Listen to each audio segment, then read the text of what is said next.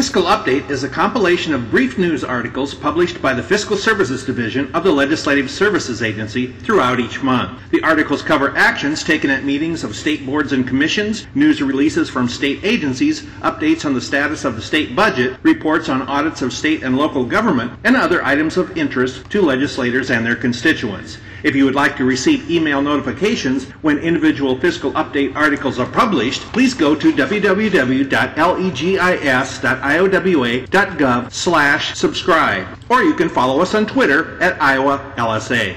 To view all charts and graphs coinciding with these reports, please go to the Iowa General Assembly website at www.legis.iowa.gov. Click on the Publications tab at the top and then click on Fiscal Analysis in the gray area to the left. Under Fiscal Publications, click on Fiscal Update and search for a particular report.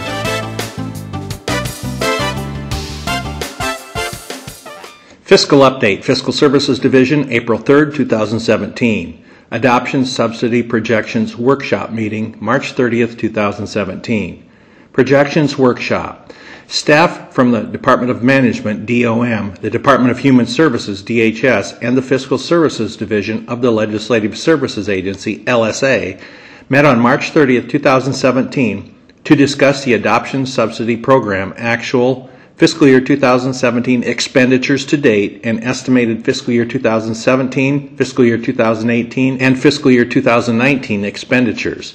The project's work group is established in Iowa Code Section 234.47 to discuss revenues and expenditures and agree on an estimate for the current and upcoming fiscal years. Members of the work group agreed that the percentage of cases eligible for federal Title IV E funding is expected to increase each month and will outpace the caseload growth rate as determined by current trends. Additionally, a more favorable federal medical assistance percentage FMAP rate greatly affects the expected state share for the adoption subsidy program. These factors led to the following estimates. Fiscal year 2017, the work group agreed to an estimated net deficit of $144,000 after the federal delinking reinvestment of savings requirement to reinvest savings from federal Title IV E funds is satisfied. This amount differs from the previously estimated net surplus of $493 due to the $400,000 fiscal year 2017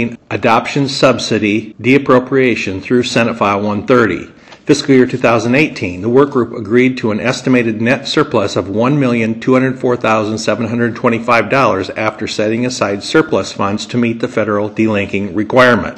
And fiscal year 2019, the work group agreed to an estimated net surplus of $1,580,397 after setting aside surplus funds to meet the federal delinking requirement. The next projections work group meeting has not been scheduled at this time but will likely occur in June 2017. The staff contact for this fiscal update is Angel Banks Adams, legislative analyst with the Fiscal Services Division of the Legislative Services Agency at 515 281 6301. To see the chart that accompanies this article, go to the Iowa General Assembly website at www.legis.iowa.gov.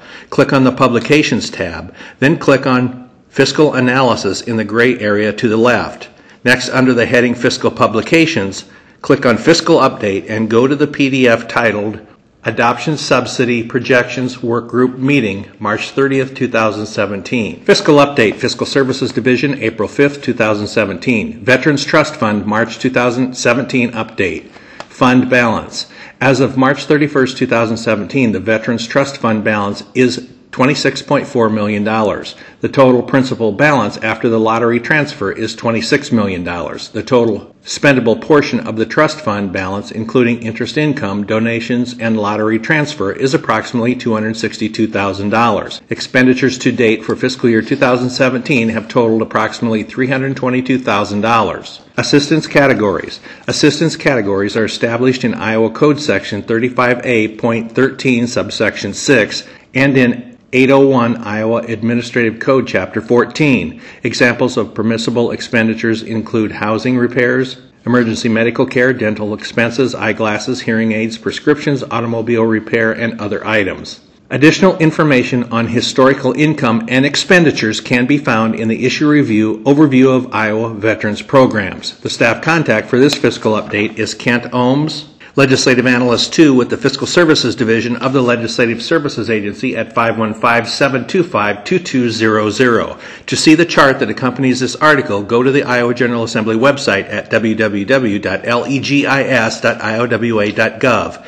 Click on the Publications tab, then click on Fiscal Analysis in the gray area to the left. Next, under the heading Fiscal Publications, click on Fiscal Update and go to the PDF titled Veterans Trust Fund March 2017 Update. Fiscal Update, Fiscal Services Division, April 5th, 2017. University of Northern Iowa, UNI. United Faculty Collective Bargaining fiscal year 2018 and fiscal year 2019. Bargaining has concluded between the state and the University of Northern Iowa, UNI, United Faculty for fiscal year 2018 and fiscal year 2019.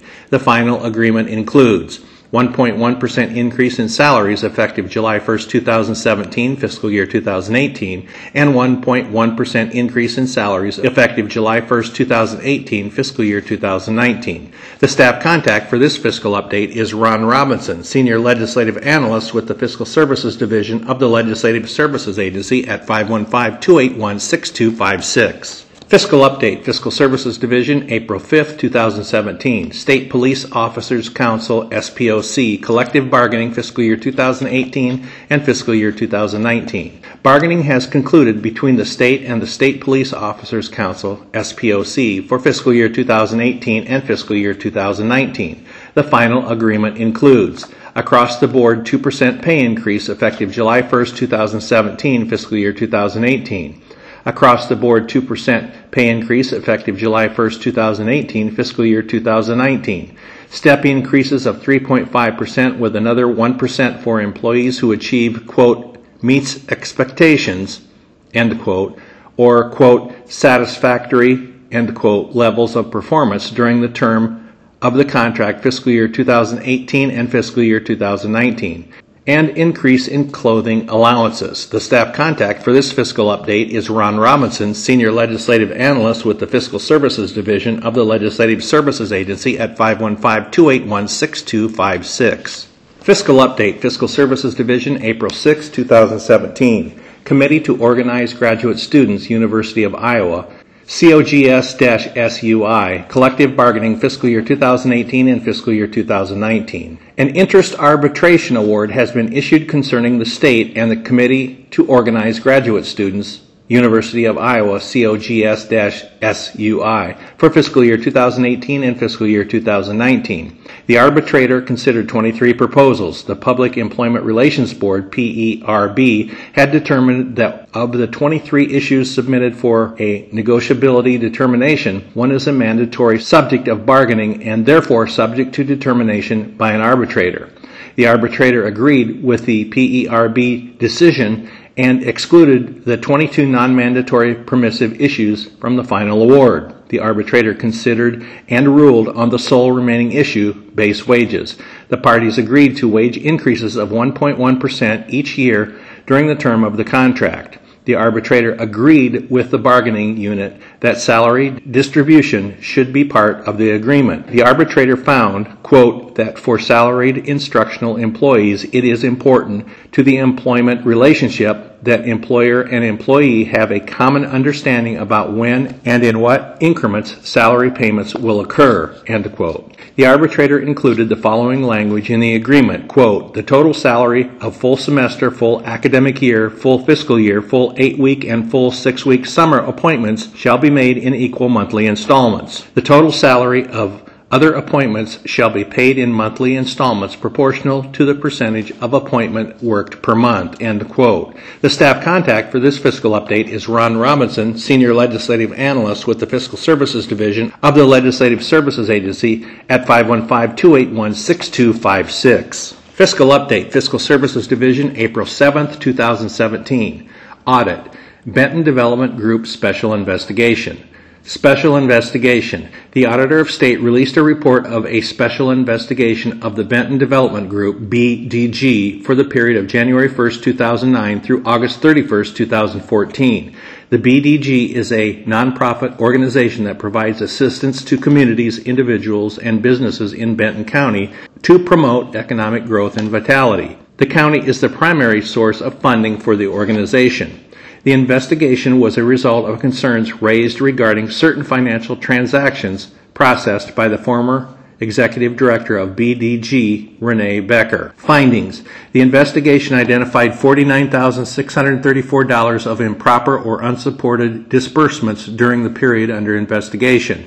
The investigation could not go further back in time because bank records and documentation prior to January 1, 2009 were not available. It was not possible to determine whether all collections were deposited properly because adequate records were not available.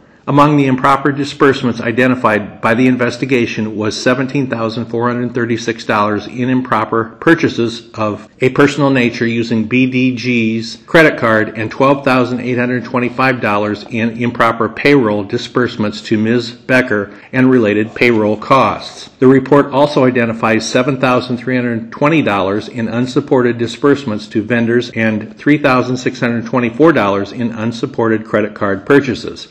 Because of the lack of sufficient supporting documentation, it was not possible to determine whether these expenditures were made for BDG operations or were personal in nature. Fiduciary oversight. The report notes that the composition of the BDG Board of Directors changed in January 2014 and the board implemented new procedures to provide more oversight of BDG operations. The report finds that prior to January 2014, the board failed to exercise proper fiduciary oversight. The report includes recommendations to ensure sufficient oversight and strengthen internal controls. The full report can be found on the Auditor of State's website. The staff contact for this fiscal update is Robin Madison, Senior Legislative Analyst with the Fiscal Services Division of the Legislative Services Agency at 515-281-5270. Fiscal update, Fiscal Services Division, April 21st, 2017. End of session, Senate File 504, Mental Health County Levy. Senate File 504 revises the County Mental Health and Disability Services MHDS property tax levy by equalizing the taxes that can be levied in each county on a regional basis and setting a maximum per capita amount that can be levied across the entire region. The new regional per capita cap is set by adding the sum of the maximum amount each county in the region would be able to levy for fiscal year 2018 under current law and dividing that by the region's general population. Counties then multiply the new regional cap by their populations to get the new county cap. The regional caps are limited statewide to $47.28 per capita. The bill also requires counties to spend down fund balances in excess of 25%. Beginning in fiscal year 2018, counties have three years to spend down fund balances on services required in their regional management plans. Beginning in fiscal year 2022, counties are limited to a fund balance reserved for cash flow of 20% of gross expenditures if the region has a population equal to or greater than 100,000 or 25% of gross expenditures if the region has a population of fewer than 100,000 counties will be required to reduce their levies by any dollar amount in excess of the cash flow amount. For fiscal year 2018 through fiscal year 2020, the bill requires the Broadlawns Medical Center Board of Trustees to transfer $2.8 million to the Polk County Board of Supervisors to deposit in the county MHDS fund. In addition, Broadlawns Medical Center is required to donate $3.5 million worth of services to Polk County MHDS. The bill requests that the Legislative Council authorize a study committee to analyze the viability of the levy caps in this bill. The study committee is to meet during the 2018 legislative interim and submit a report to the General Assembly by January 15, 2019. The bill requires the Department of Human Services, DHS, to convene a stakeholder work group to make recommendations relating to the delivery of access to and coordination and continuity of mental health, disability, and substance use disorder services. The work group is required to submit a report with recommendations to the Governor and General Assembly by December 15, 2017. In addition, the bill requires the regional administrators for the MHDS regions to convene a stakeholder work group to create collaborative policies and processes relating to the delivery of, access to, and continuity of services for individuals with complex mental health, disability, and substance use disorder needs. Fiscal impact. Senate File 504 allows counties to levy an additional $2.2 million in fiscal year 2018 and $2.7 million in fiscal year 2019, which includes the transfer of property tax dollars from Broadlawns Medical Center. Those increases will be offset by property tax reductions as counties reduce their levies and spend down fund balances. Due to the three-year time frame counties have to spend down those funds on approved services, the Legislative Services Agency, or LSA, is not able to estimate the dollars that will be dedicated to property tax reduction. With the equalization of levies between counties within regions, 59 counties will be required to reduce their property tax levies by $8.6 million, and 40 counties will be given additional levy authority to increase their property taxes by $8.6 million. All other increases and decreases in the levy are related to changes in estimated population for a county. Enactment date. The bill was approved by the General Assembly on April 20, 2017. The staff contact for this fiscal update is Jess Benson, Senior Legislative Analyst with the Fiscal Services Division of the Legislative Services Agency at 515 281 4611. To see the chart that accompanies this article, go to the Iowa General Assembly website at www.legis.iowa.gov. Click on the Publications tab. Then click on Fiscal Analysis in the gray area to the left. Next, under the heading Fiscal Publications, click on Fiscal Update and go to the PDF titled End of Session Senate File 504 Mental Health County Levy. Fiscal Update Fiscal Services Division, April 21st, 2017. End of Session Senate File 230 Health Insurance Premiums Legislators. Description Senate File 230 specifies that all members and full time employees of the General Assembly participants can only select from the state group health insurance plans offered to non contract employees of the executive branch, excluding those offered specifically to employees of the Board of Regents. Payment amounts for state group health insurance are required to be on the same basis as that of the specified non contract employees. Fiscal impact. Senate File 230 will reduce general fund expenditures by an estimated $235,000 in fiscal year 2018 and $470,000 annually beginning with fiscal year 2019. The payments by the members and full-time employees of the General Assembly will increase by a like amount. Enactment date. This act was approved by the General Assembly on April 4, 2017 and signed by the Governor on April 12, 2017. The staff contact for this fiscal update is Ron Robinson, Senior Legislative Analyst with the Fiscal Services Division of the Legislative Services Agency at 515-281-6256. Fiscal update. Fiscal Services Division, April 21, 2017. End of session, House File 542, Unemployment Compensation Disqualifications. Description House File 542 increases the amount of wages a person who has drawn unemployment benefits must earn in order to be eligible for benefits in the next benefit year from $250 to eight times the person's weekly benefit amount. Fiscal impact The Act will reduce payments from the Unemployment Insurance Trust Fund by approximately $2.1 million annually beginning with fiscal year 2018. Enactment date this act was approved by the General Assembly on April 4, 2017, and signed by the Governor on April 13, 2017. The staff contact for this fiscal update is Ron Robinson, Senior Legislative Analyst with the Fiscal Services Division of the Legislative Services Agency at 515 281 6256. Fiscal Update, Fiscal Services Division, April 21, 2017. End of session, House File 529, Occupational Safety Enforcement. Description House File 529 provides for conformity with federal law relating to civil penalties for violations of occupational safety and health laws. Federal law requires annual adjustment of penalty amounts based on the Federal Consumer Price Index. This change increases penalties for each violation by approximately 80%. Fiscal impact. The Act will increase general fund revenue by an estimated $800,000 annually beginning with fiscal year 2018. Enactment date. This act was approved by the General Assembly on April 3, 2017, and signed by the Governor on April 13, 2017. The staff contact for this fiscal update is Ron Robinson, Senior Legislative Analyst with the Fiscal Services Division of the Legislative Services Agency at 515-281-6256. Fiscal Update, Fiscal Services Division, April 25, 2017. End of session, Senate File 234, texting while driving as primary offense. Description Senate File 234 prohibits drivers from using an electronic communication device to text or view digital media while operating a motor vehicle unless the motor vehicle is at a complete stop off the traveled portion of the road. The Act amends Iowa Code Section 321.276 to change the use of an electronic communication device while driving from a secondary offense to a primary offense. This act allows for a law enforcement officer to pull over a driver exclusively for violation of this provision.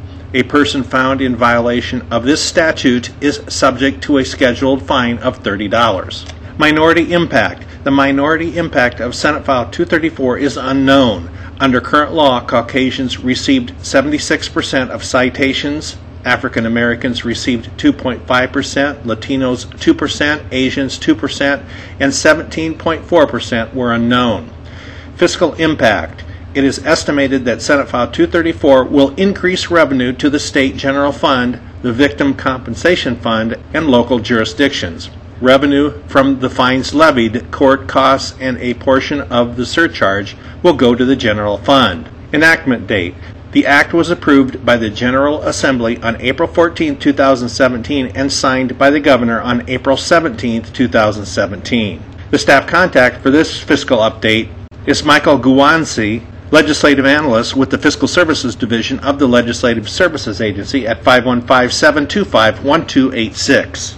Fiscal Update, Fiscal Services Division, April 25, 2017. End of session, House File 463, Motor Vehicle Enforcement and Commercial Learners Permits. Description House File 463 amends the validity period of a Commercial Learner's Permit, CLP, to match federal code. The bill also allows certain commercial motor vehicles, CMV, with auxiliary power or idle reduction technology to exceed the maximum gross weight limits under Iowa Code Chapter 321 by 550 pounds or the weight of the applicable technology, whichever is less. The Act further regulates the enforcement powers and duties of the Department of Transportation, DOT, Motor Vehicle Enforcement, MVE, officers under Iowa Code Section 321.477.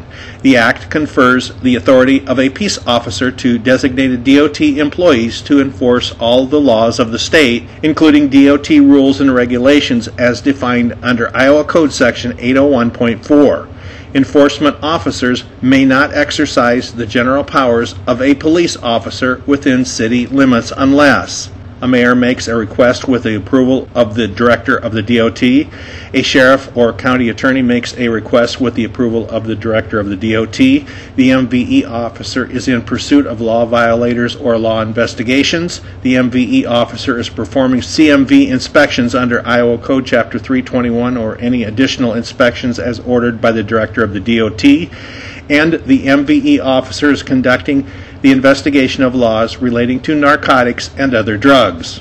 The DOT is required to file a report with the General Assembly on or before December 1st of each year detailing the CMV and non CMV enforcement activities conducted in the previous fiscal year.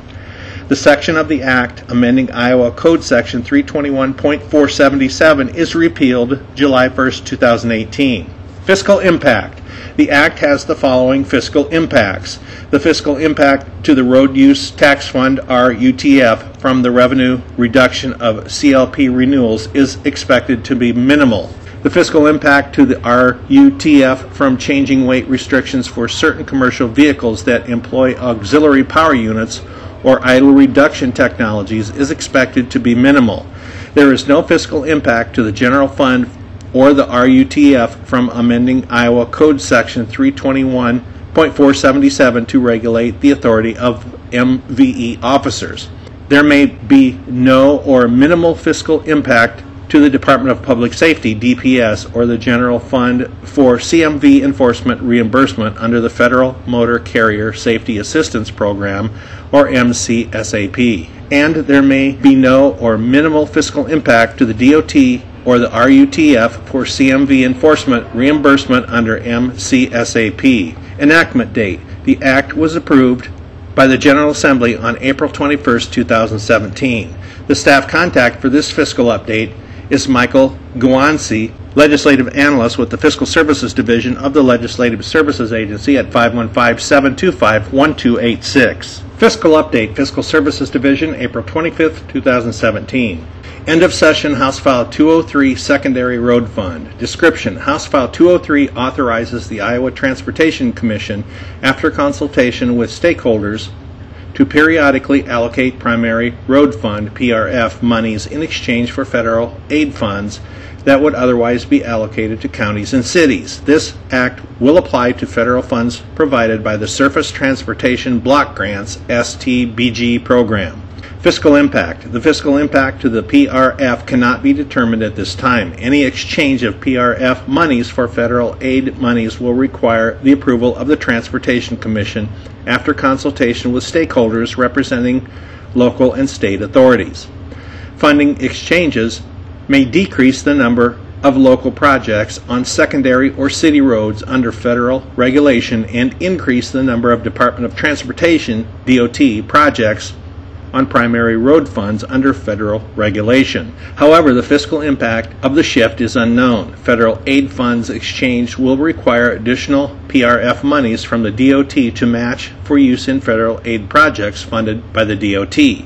Increases in costs to the department to match federal monies or decreases in administrative costs overseeing federal projects cannot be determined without consideration of the Transportation Commission's decisions.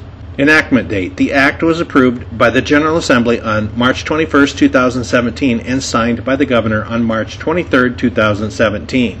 The staff contact for this fiscal update is Michael Guanci, Legislative Analyst with the Fiscal Services Division of the Legislative Services Agency at 515-725-1286. Fiscal Update, Fiscal Services Division, April 26, 2017. End of session, Senate File 500, E911 consolidation. Description Senate File 500 relates to the E911 Emergency Telephone Communication Systems and E911 Surcharge Fund and makes the following changes. Modifies and adds technological terminology related to E911 Emergency Telephone Communication Systems. Allows the E911 Program Manager to provide grants for the purpose of developing and maintaining geographic information system data to be used in support of the next generation 911 network, makes changes to the distribution and permissible expenditures of the E911 Emergency Communications Service surcharge. The bill removes the allocation of $4.4 million to the Department of Public Safety for the fiscal year 2017 lease payment for building of the statewide interoperable communication system. The funding for the fiscal year 2018 lease payment of $4.1 million will be made from the Infrastructure Appropriations Bill, House File 643. Limits the definition of consolidation with respect to grants provided to public safety answering points, PSAPS, adds a member to the existing 13 members of the E911 Communications Council that would be appointed from the Iowa Geographic Information Council, requires the Department of Homeland Security and Emergency Management, HSEMD, to develop a plan to combine the wireline E911 network with the next generation E911 network, changes the amount of funds available for local PSAP consolidation grants from $4.4 million to $7 million, and specifies that these consolidations would be physical rather than virtual, and combines existing language allowing PSAPs to use E911 surcharge funds for costs related to receipt and disposition of E911 calls as well as costs to access the state's interoperable communication system. The PSAPs can currently use E911 surcharge funds for radio systems and the intent of this provision is to remove redundant language from the Iowa Code. Fiscal impact. There is no impact to the general fund as all revenues are from the E911 surcharge fund. This act was approved by the General Assembly on April 22, 2017 and is currently awaiting approval by the governor. If enacted, the legislation will take effect on July 1, 2017. The staff contact for this fiscal update is Alice Wisner, Legislative Analyst 3 with the Fiscal Services Division of the Legislative Services Agency at 515-281-6764. To see the chart that accompanies this article, go to the Iowa General Assembly website at www.legis.iowa.gov. Click on the Publications tab, then click on Fiscal Analysis in the gray area to the left. Next, under the heading Fiscal Publications, click on Fiscal Update and go to the PDF titled End of Session Senate File 500 E911 Consolidation. Fiscal Update Fiscal Services Division, April 26, 2017. End of Session Senate File 446 Asset Forfeiture. Description Senate File 446 relates to asset forfeiture and includes a prohibition on civil asset forfeiture for property valued at less than $5,000, increases the standard of proof required for asset forfeiture to clear and convincing evidence, requires a proportionality review with regard to property to be forfeited, and requires law enforcement agencies to retain certain records related to asset forfeiture. Fiscal impact Senate File 446 will likely have a fiscal impact on all agencies that retain a portion of the proceeds from forfeiture, such as the Department of Justice, DOJ, local law enforcement, and county attorneys. Any forfeitures below $5,000 would require a conviction for the forfeiture to be retained by the state. As a result, there may be fewer cash forfeiture and forfeiture proceeds retained by the DOJ and law enforcement agencies, although an estimate is indeterminable at this time. The increased burden of proof for forfeiture proceedings may also result in fewer cases filed and a reduction in the number of forfeiture orders issued. Enactment date The bill was approved by the General Assembly on April 10, 2017. The staff contact for this fiscal update is Laura Book, Legislative Analyst with the Fiscal Services Division of the Legislative Services Agency at 515-725-0509. Fiscal Update Fiscal Services Division, April 26, 2017. End of session, Senate File 403, Equipment Rental Services Theft. Description Senate File 403 amends Iowa Code Sections 714.1 subsection 9 and 714.6a by specifically including equipment rental property in the definition of theft. This act provides that theft occurs when a person obtains the temporary use of equipment rental property with the intent to deprive the owner of the property without consent or lawfully obtains the temporary use of equipment rental property and fails to return the property by the agreed time with the intent to deprive the owner of the property without consent. Minority impact. This act expands the definition of theft. There is no historical data to determine a minority impact. Correctional impact. The correctional impact cannot be estimated because there is no historical data for the expanded definition of theft. Under current law, the penalty for theft ranges from a simple misdemeanor to a Class C felony, depending on the value of the property and circumstances of the theft. Fiscal impact. The fiscal impact to the state cannot be estimated because this act creates a new crime and, as a result, the number of convictions cannot be estimated. The estimated average state costs per offense class type are as follows. Simple misdemeanor, $30 to $330. Serious misdemeanor, $250 to $4,200. Aggravated misdemeanor, $3,100 to $7,000. Class D felony, $6,300 to $12,300. And Class C felony, $7,500 to $18,600. Enactment date. This act was approved by the General Assembly on April 10, 2017, and signed by the Governor on April 21, 2017.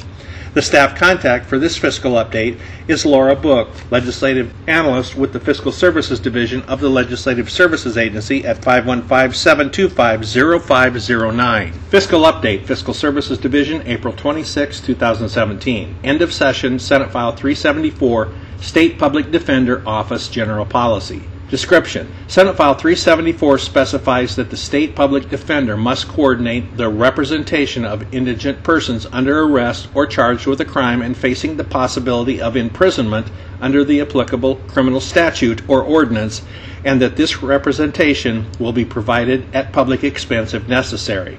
The Act also requires the state public defender to seek reimbursement from the Indigent Defense Fund for compensation and expenses for the defense of an indigent person who violates a local ordinance and faces the possibility of imprisonment. The affected political subdivision of the state is required to reimburse the office of the state public defender for these costs. The Act also amends the requirements for contracts with nonprofit organizations, allows for changes to the office computer networks, and extends the time period for reporting case expenses. Fiscal impact. The provision of this act requiring reimbursement by a political subdivision to the Office of the State Public Defender will reduce costs to the Indigent Defense Fund and transfer indigent defense costs for certain municipal ordinance violations to the applicable local government. The cost to local governments is estimated to be relatively small. The total reimbursement from all of the affected local governments to the Indigent Defense Fund is estimated to be between $30,000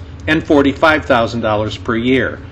The provision of the Act affecting political subdivisions does not go into effect until January 1, 2018. Enactment date. This Act was approved by the General Assembly on April 11, 2017, and signed by the Governor on April 21, 2017. The staff contact for this fiscal update is Laura Book, Legislative Analyst with the Fiscal Services Division of the Legislative Services Agency at 515 725 0509. Fiscal update, Fiscal Services Division, April 26, 2017. End of session, Senate File 358, search warrants, electronic applications to court.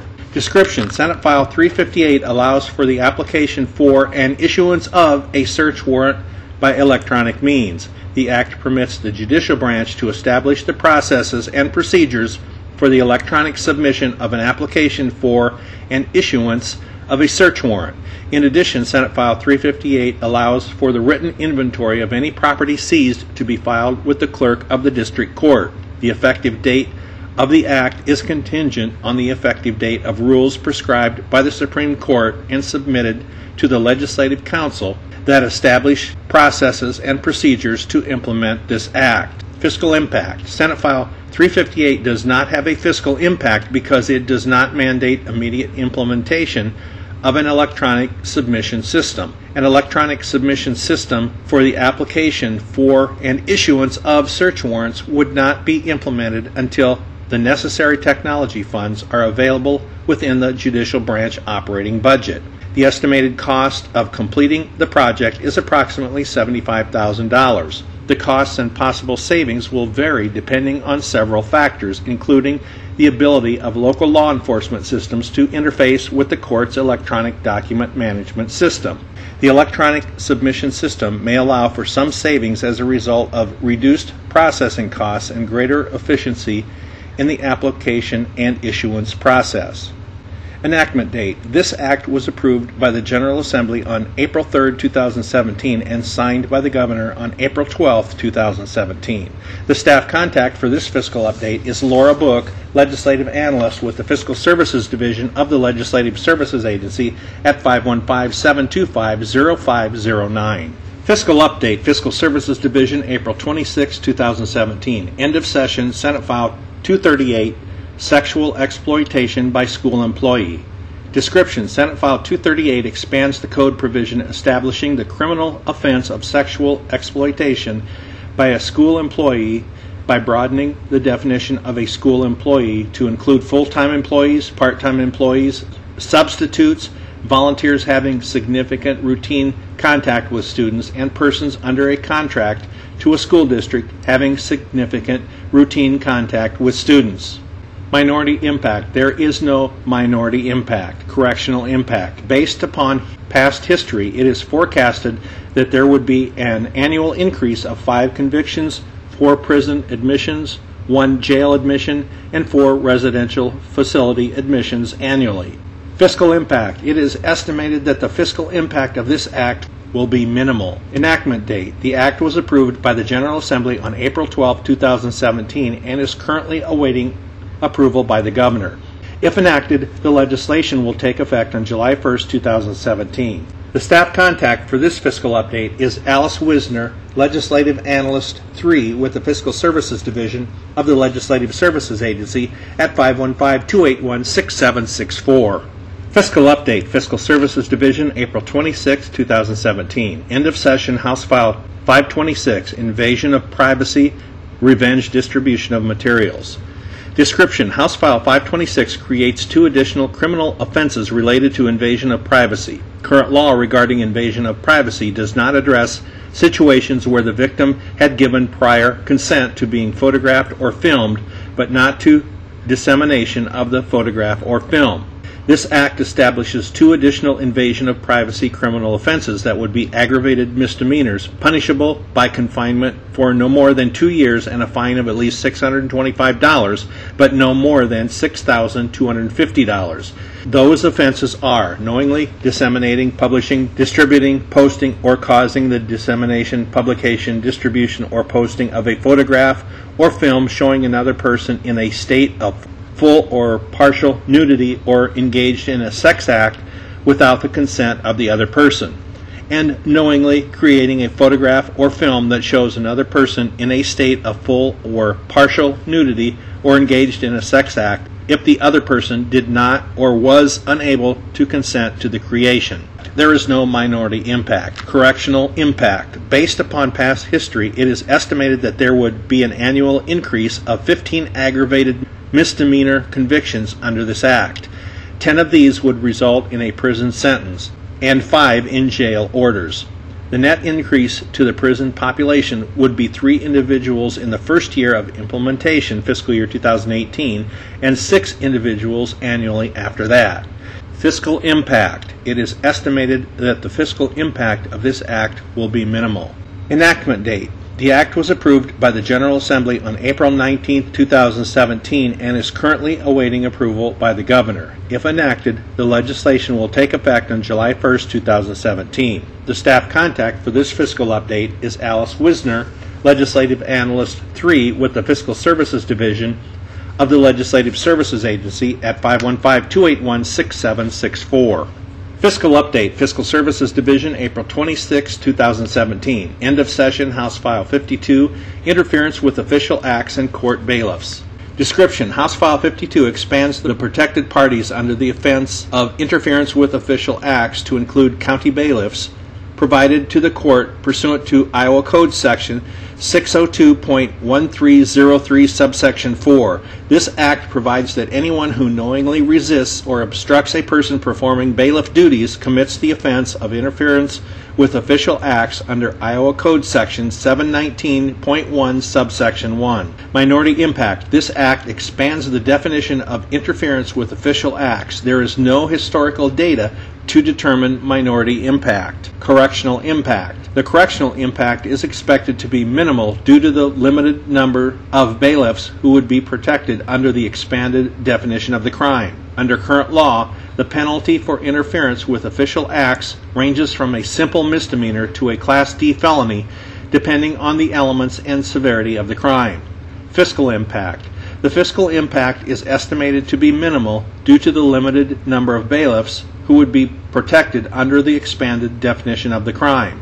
The estimated average state costs per offense class type are as follows. Simple misdemeanor $30 to $330, serious misdemeanor $250 to $4,200, aggravated misdemeanor $3,100 to $7,000, and Class D felony $6,300 to $12,300. Enactment date this act was approved by the General Assembly on April 3, 2017, and signed by the Governor on April 12, 2017. The staff contact for this fiscal update is Laura Book, Legislative Analyst with the Fiscal Services Division of the Legislative Services Agency at 515-725-0509. Fiscal Update, Fiscal Services Division, April 26, 2017. End of session, House File 263, domestic abuse assault. Description House File 263 relates to domestic abuse and sentencing for third or subsequent offense domestic abuse assaults, stalking, and the unauthorized placement of a global positioning device. This act expands the definition of stalking and makes it a crime to place a global positioning device with the intent to intimidate, annoy, or alarm another person without the consent of that person. Under this act, if an offender is convicted of a third or subsequent domestic abuse assault, the offender is required to serve at least one fifth of the maximum term, establishing a 20% mandatory minimum sentence. Currently, the actual average length of stay, or LOS, for a domestic abuse assault third class D felony is 17.1 months. The mandatory minimum sentence contained within this act would increase that LOS to 36 months because the LOS is calculated at a midpoint between the earliest parole eligibility date and sentence expiration. Under current law, an offender serving a violent repeat offender sentence is eligible for a reduction of sentence equal to 1.2 days for each day the inmate serves under good conduct. Under this act, an offender serving a sentence for a third or subsequent offense of domestic abuse assault would only be eligible for a reduction of sentence equal to 15 85ths 0.18 days for each day the inmate served under good conduct. This is the same rate of reduction of a sentence for an offender serving a minimum 70% sentence under Iowa Code Section 902.12. Additionally, in order to be eligible for a reduction of sentence, the offender needs to have completed a domestic abuse treatment program if the offender is required to participate in one. Under this act, the Board of Parole, BOP, is required to develop a risk assessment validated for domestic abuse related offenses in consultation with the Department of Corrections, DOC.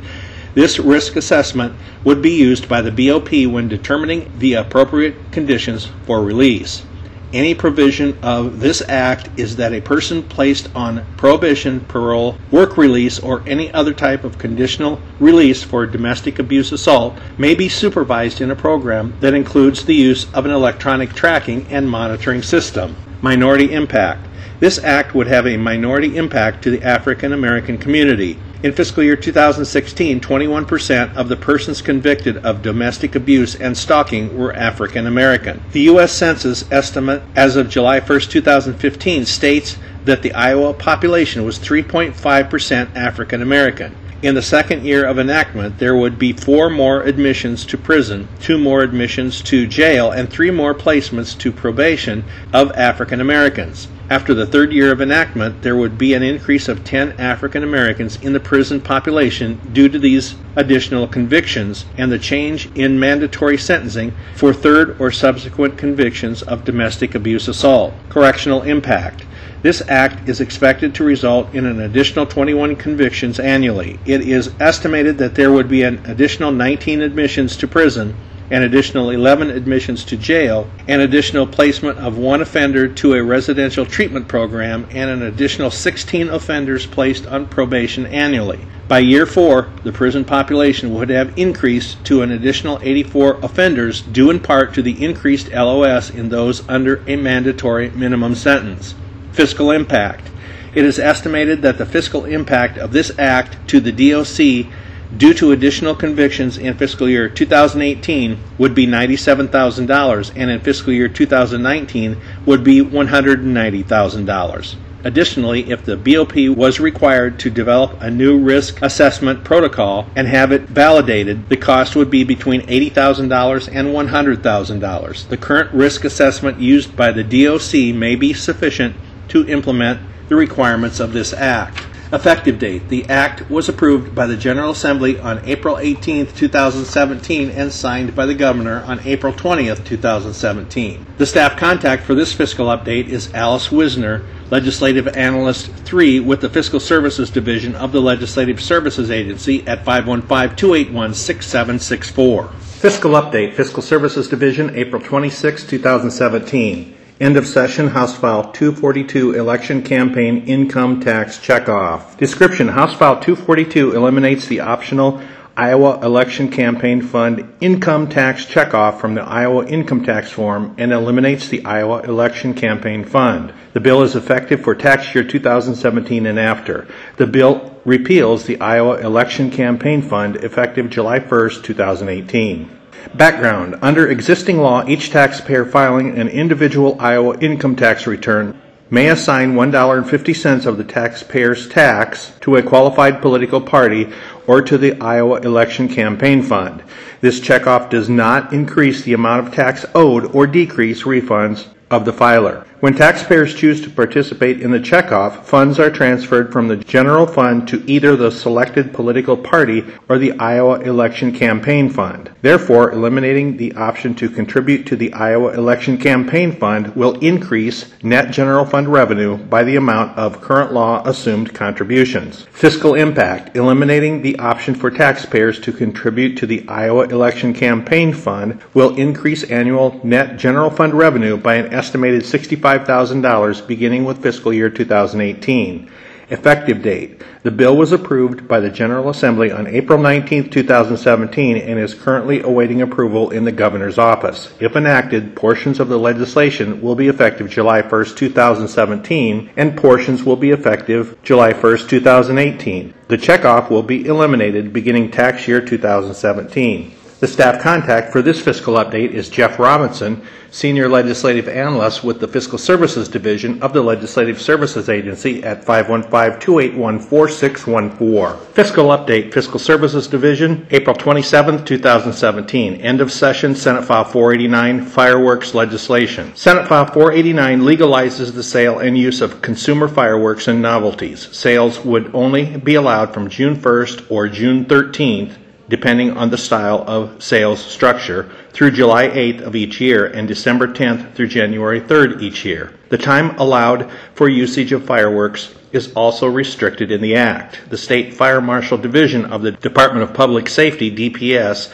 is directed to adopt emergency rules to implement the Act and enforce all laws and rules relating to this Act. Local governments would be able to opt out of allowing the use of fireworks in their jurisdictions, but they could not opt out of allowing the sales of fireworks. Revenues from seller license fees and wholesaler registration fees ranging from $100 to $1,000 are to be deposited in the Consumer Fireworks Fee Fund under the control of the State Fire Marshal for administration and enforcement. The Act also establishes simple misdemeanors for violation of various requirements. Correctional impact. There are no estimates available on how many simple misdemeanor tickets will be written for violations of this act, but based upon misdemeanors issued under current law, it is estimated that the correctional impact will be negligible. Fiscal impact. The estimated expenditures for the State Fire Marshal Division for FTE positions and necessary support to establish and enforce this act are $141,000 for fiscal year 2017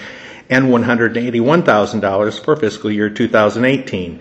These costs are to be funded from the Consumer Fireworks Fee Fund. The number of license applications to be filed is not known at this time. The timing of license revenue being received by the State Fire Marshal Division in relation to the need for funds to establish a consumer fireworks program and implement the Act may be a concern. Sales tax revenue deposits to the general fund are estimated at $1.1 million in fiscal year 2017 and $1.5 million in fiscal year 2018. The amount from sales tax revenue allocated to the Secure and Advanced Vision for Education, or SAVE, program is estimated to be $178,000 in fiscal year 2017 and $248,000 in fiscal year 2018. Local Options Sales Tax, LOST, is estimated to be $155,000 in fiscal year 2017 and $216,000 in fiscal year 2018. The act was approved by the General Assembly on April 18, 2017, and is currently awaiting approval by the Governor. If enacted, the legislation would take effect immediately. The staff contact for this fiscal update is Alice Wisner, Legislative Analyst 3 with the Fiscal Services Division of the Legislative Services Agency at 515-281-6764. To see the chart that accompanies this article, go to the Iowa General Assembly website at www.legis.iowa.gov.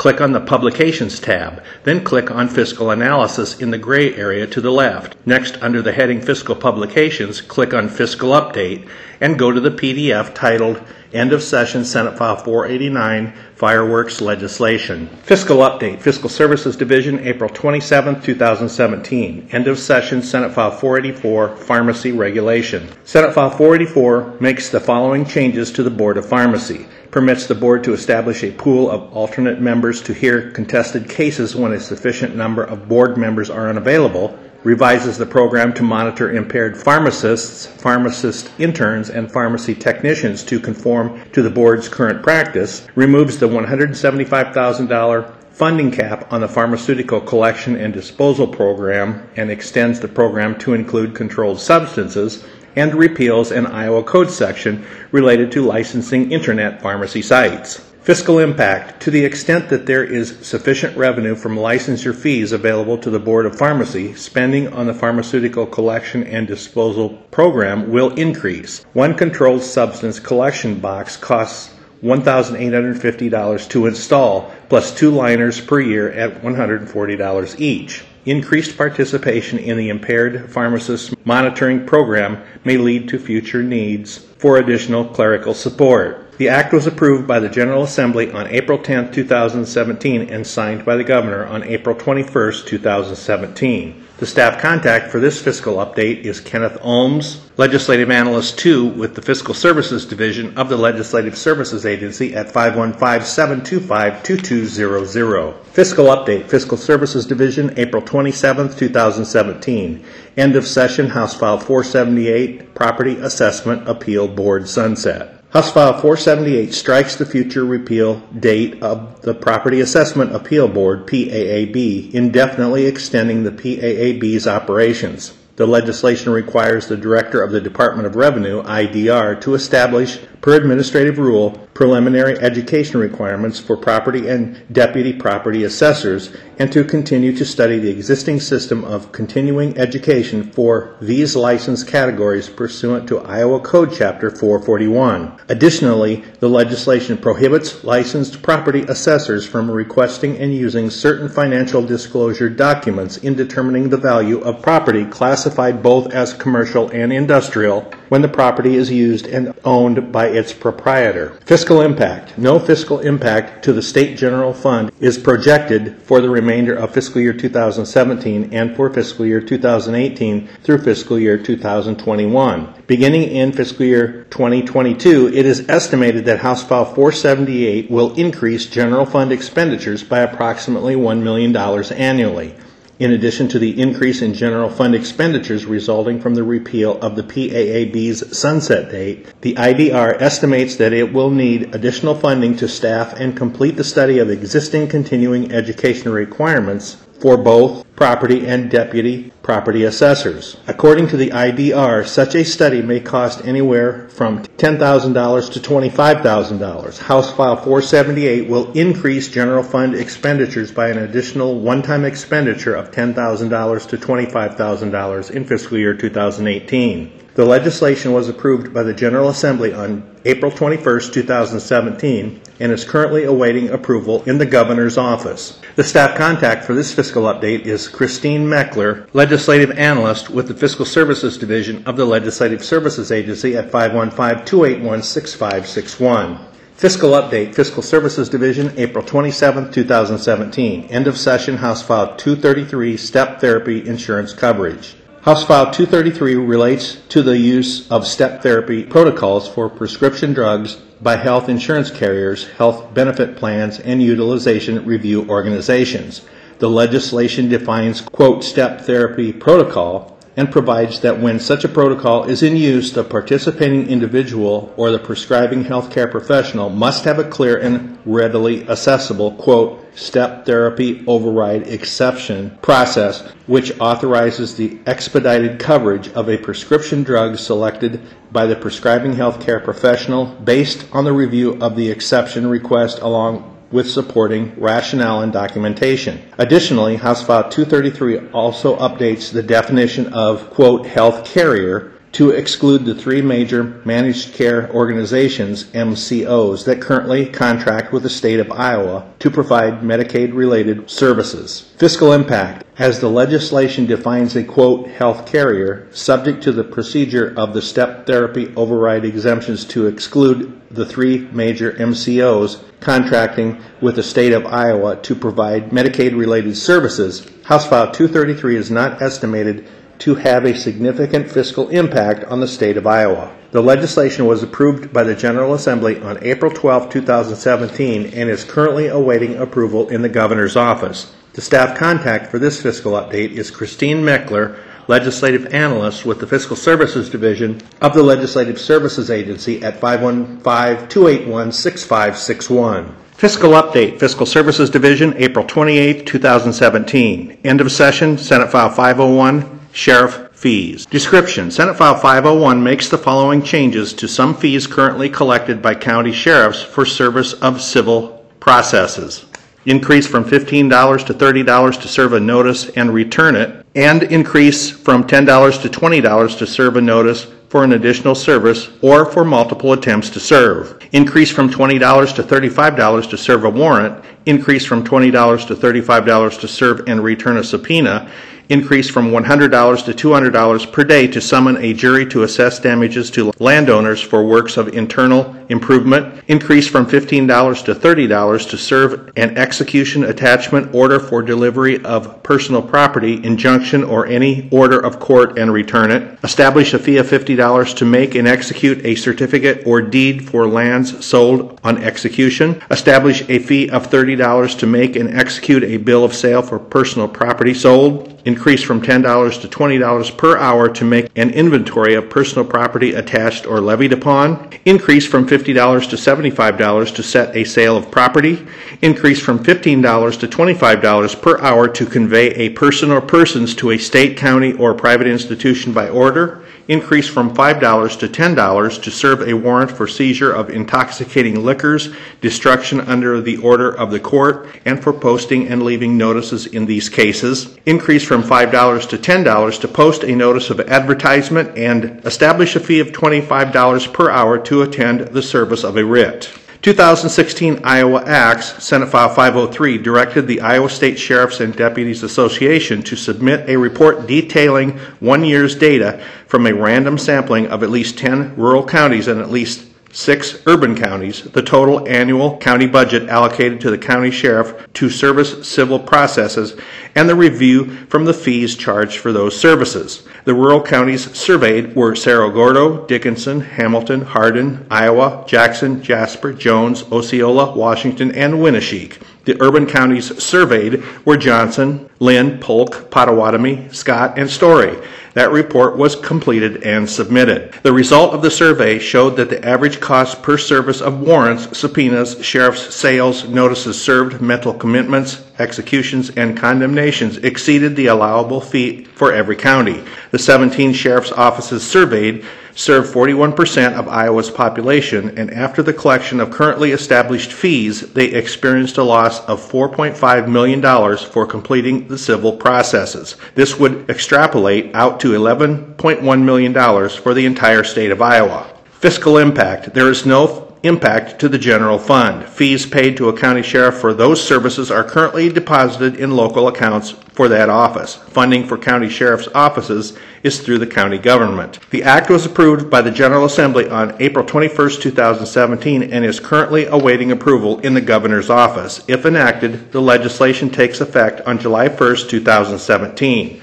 The staff contact for this fiscal update is Alice Wisner, Legislative Analyst 3 with the Fiscal Services Division of the Legislative Services Agency at 515 281 6764. Fiscal Update, Fiscal Services Division, April 28, 2017. End of session, Senate File 445, Law Enforcement Privilege. Description Senate File 445 establishes law enforcement officer privilege and the confidentiality of certain law enforcement officer personnel records. It states that a law enforcement officer is not required to disclose certain information in criminal proceedings, including personal identifying information about themselves or immediate family members. This bill also modifies criminal penalties for cocaine possession and attempted murder, modifies minimum mandatory sentence for drug offenses, and provides for reconsideration of a felony sentence. The bill repeals Iowa Code Section 152C.6, which states that no local government entity can enact or enforce restrictions on requirements regarding massage therapists, including but not limited to zoning, building code, health, and sanitation regulations. Cocaine penalties. Current law contains disparities in the penalties for crack cocaine compared to powder cocaine.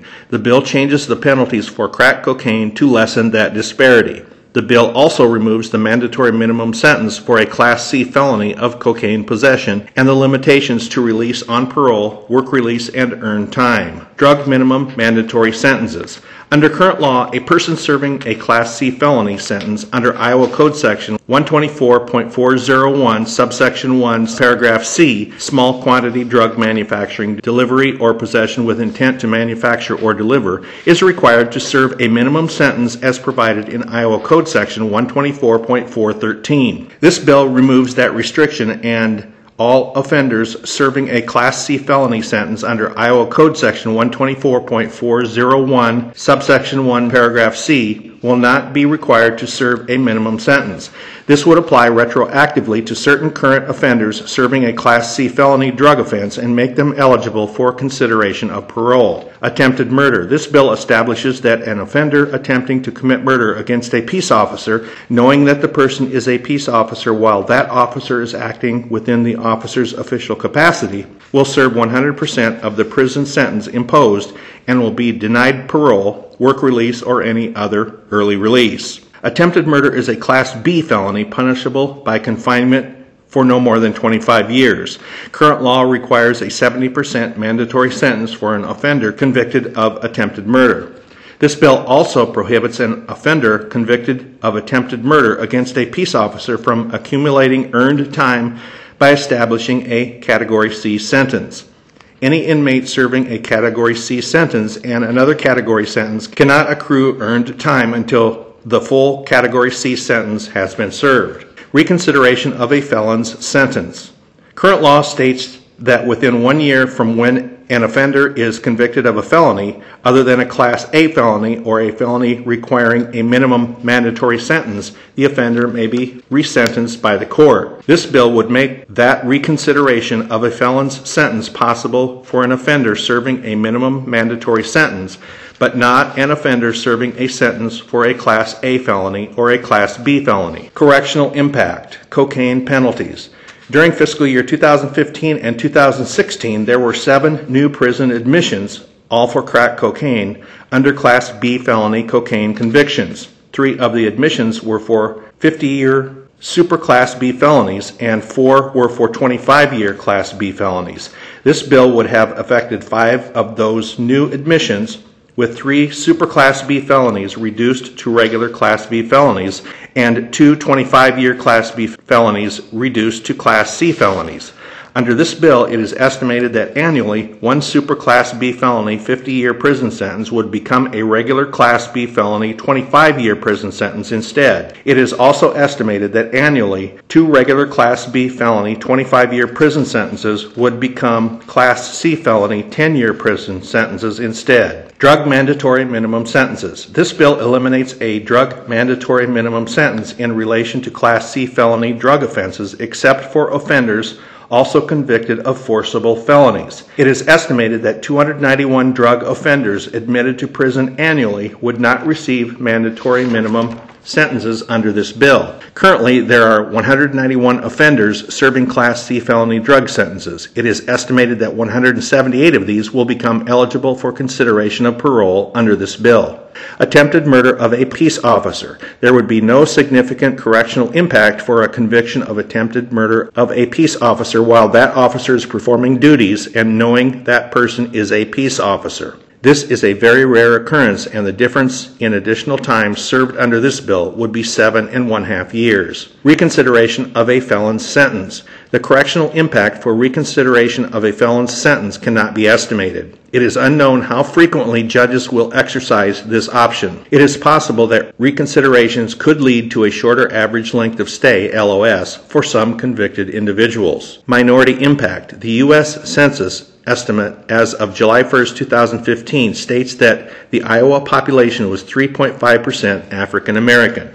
Cocaine. The provisions dealing with cocaine felony sentencing in this bill would have a positive minority impact to the African American community. During fiscal year 2015 and 2016, there were seven new prison admissions under Class B felony cocaine. All were for crack cocaine and all offenders were African American. Drug mandatory minimum sentences. The provisions dealing with drug mandatory minimum sentencing in this bill would have a positive minority impact to the African American community.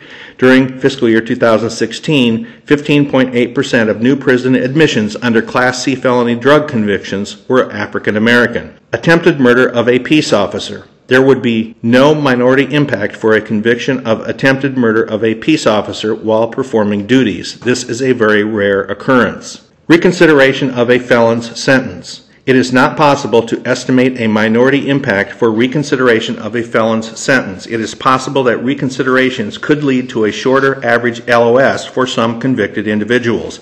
This could lead to a positive minority impact, as 26.1% of the prison population serving felony convictions is African American. However, it cannot be estimated how the courts would utilize reconsideration of a felon's sentence. Fiscal impact there would be no minimal cost to comply with, with the law enforcement officer privilege and confidentiality requirements in this bill the overall fiscal impact of the other provisions in this bill would not be experienced by the Department of Corrections, DOC, until several years after enactment, as the majority of the provisions entail changes in the LOS of convicted individuals. There would be some cost savings experienced by the DOC starting in fiscal year 2018 due to the release on parole of eligible offenders currently serving Class C felony mandatory minimum sentences. Cocaine.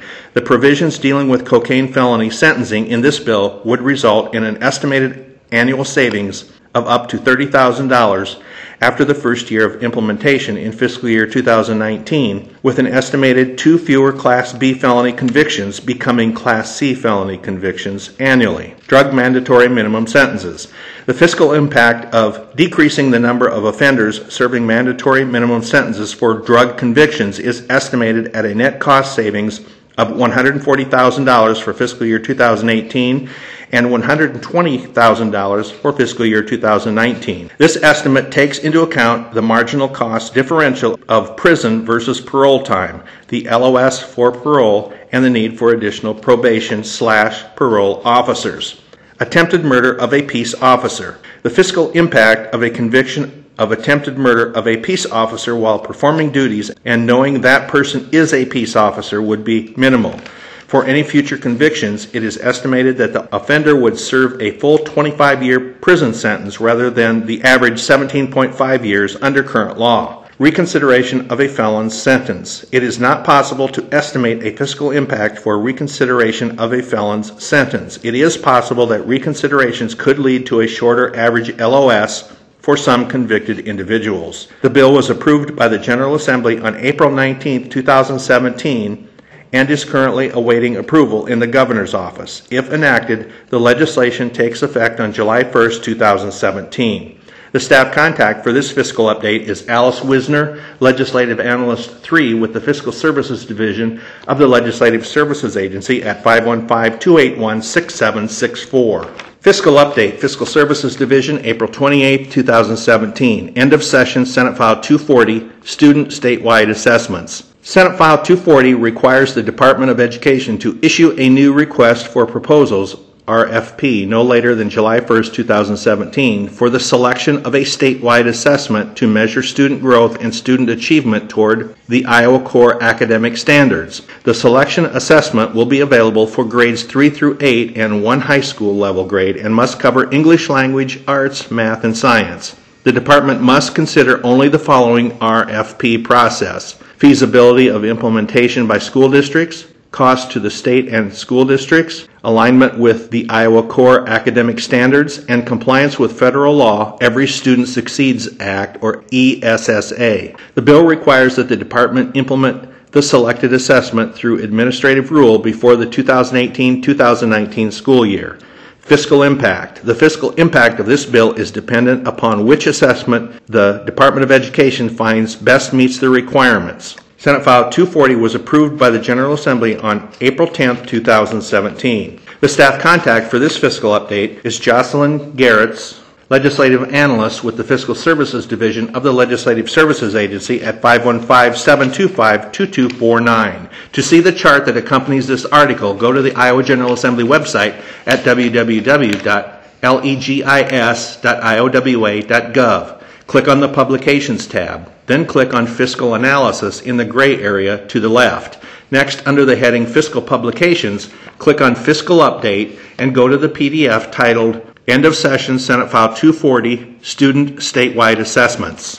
Fiscal Update, Fiscal Services Division, April 28, 2017. End of Session School Finance Legislation. During the 2017 legislative session, the following legislation was approved that impacts school finance in fiscal year 2018. Senate File 166, School Supplemental State Aid regular and categorical reform establishes the supplemental state aid SSA rate for the state cost per pupil at 1.11%, the state categorical cost per pupil at 1.11%, and the property tax relief payment at $83 per student for fiscal year 2018. See the fiscal note for more information. This act was signed by the governor on February 8, 2017. Senate File 516, Standing Appropriations, reduces total Area Education Agency AEA's funding by an additional $15 million to be prorated between the AEAs by the Department of Management. This act was approved by the General Assembly on April 21, 2017. House File 564 expands acceptable uses of professional development, at-risk, and preschool categorical funds. The act also allows school districts to transfer general fund dollars to the Student Activity Fund for purposes of purchasing safety equipment.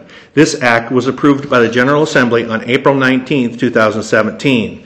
And House File 565 creates a flexibility spending account into which school districts may transfer certain unexpended fund balances, including preschool, professional development, at risk, homeschool assistance, HSAP, or any fund that has been repealed or is no longer in effect. The collected funds may be used for preschool professional development, HSAP, at risk, gifted, and talented programs, or any district general fund purpose. This act was approved by the General Assembly on April 19, 2017. Fiscal impact. There is no expected fiscal impact to the state for House File 564 or House File 565 the combined fiscal impact of Senate File 516 and Senate File 166 brings the state aid to schools from the general fund to an estimated total of $3.184 billion for fiscal year 2018. This includes estimated total AEA funding of $217.2 million, and an increase of $7.8 million compared to fiscal year 2017 an increase in categorical funding of $60.7 million, primarily due to the increase in teacher leadership and compensation funding.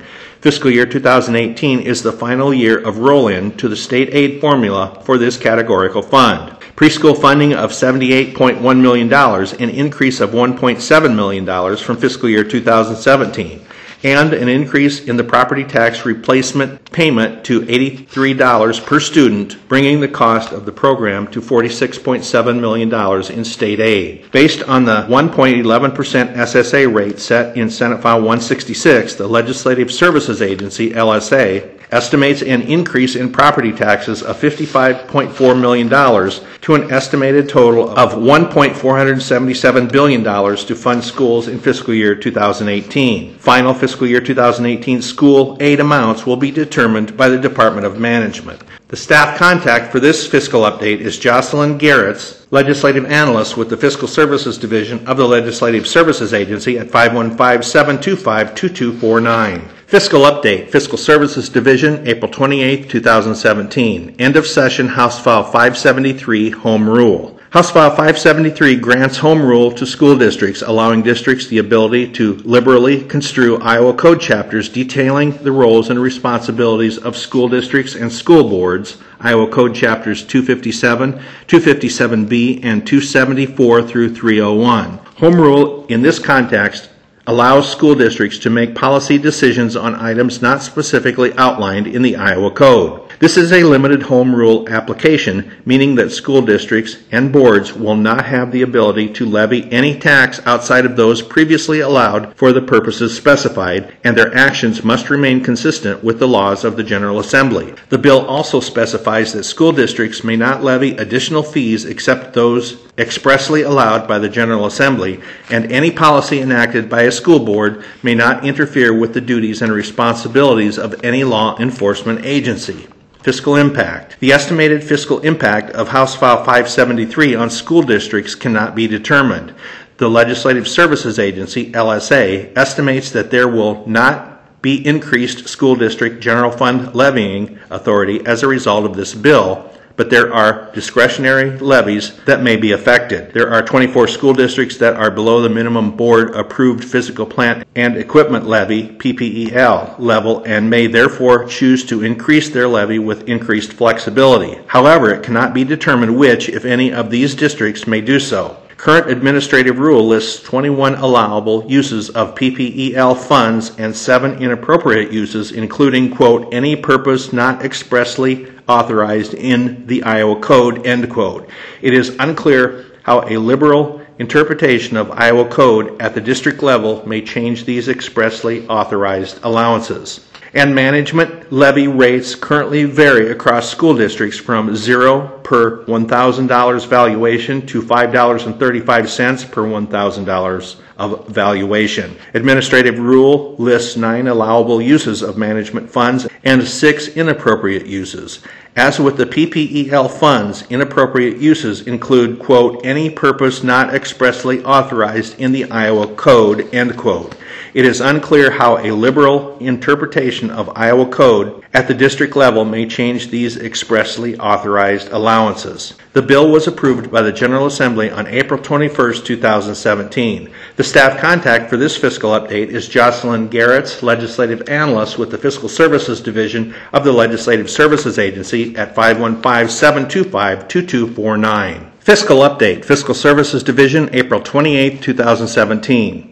End of session House File 566, School Board Elections on City Election Date. House File 566 changes the date of the election of directors of local school districts, community college districts, merged areas, and area education agency boards, and provides for the combined administration of regular and special school and city elections. The bill also makes changes to the administration of elections for political subdivisions located in more than one county and establishes requirements for ballot arrangement and placement for political subdivision offices. Divisions 1 and 2 of the bill take effect on July 1, 2019, fiscal year 2020. Fiscal impact. House File 566 has a one-time fiscal impact to the Secretary of State's Office for Programming and Geographic Information System, GIS, costs of approximately $50,000. The impact of combining voting precincts cannot be determined until the GIS work is completed. The bill was approved by the General Assembly on April 6, 2017, and is currently awaiting approval in the Governor's office. The staff contact for this fiscal update is Jennifer Acton, Senior Legislative Analyst with the Fiscal Services Division of the Legislative Services Agency at 515 281 7846. Fiscal update, Fiscal Services Division, April 28, 2017. End of session, House File 516, Secretary of State Election Integrity. House File 516 relates to the conduct and administration of elections. The bill includes changes to voter registration, absentee voting, voter identity verification, signature verification, polling place prohibitions, State Commissioner of Elections duties and certifications, voter misconduct, information and reporting, straight party voting, the voting age at primary elections, candidate filing deadlines, and post-election audits. The bill also creates an electronic poll book and polling place technology revolving loan fund under the control of the Secretary of State's office to be used to loan money at no interest to county commissioners to purchase e-poll books or to update e-poll books and polling place technology. The bill requires the Secretary of State's office to initially provide a voter identification card to an active registered voter who does not have an Iowa driver's license or an Iowa non-operator's ID card. The county commissioners are required to provide voter identification cards to registered voters on an ongoing basis. The division of the bill related to voter identity verification is contingent upon appropriations by the General Assembly being sufficient to cover the costs of providing voter identification cards. Fiscal impact. The estimated cost to the Secretary of State's office for fiscal year 2018 ranges between $200,000 and $555,000, and the cost for fiscal year 2019 is estimated to be approximately $189,000. The provision implementing the voter identification card requirement is contingent upon an appropriation from the General Assembly. Certain provisions of the bill may result in increased costs to counties. However, specific cost information cannot be determined at this time. House File 640, fiscal year 2018 appropriation and regulation appropriations bill, included an increase to the fiscal year 2018 general fund appropriation to the Secretary of State's office for administration and elections totaling $700,000. Senate File 516, fiscal year 2018 standing appropriations bill, includes language stating that the General Assembly declares that the appropriation to the Secretary of State's office in House File 640 is sufficient for the implementation of the voter identification card requirements. The bill was approved by the General Assembly on April 13, 2017, and is currently awaiting approval in the Governor's office. The staff contact for this fiscal update is Jennifer Acton, Senior Legislative Analyst with the Fiscal Services Division of the Legislative Services Agency at 515 281 7846.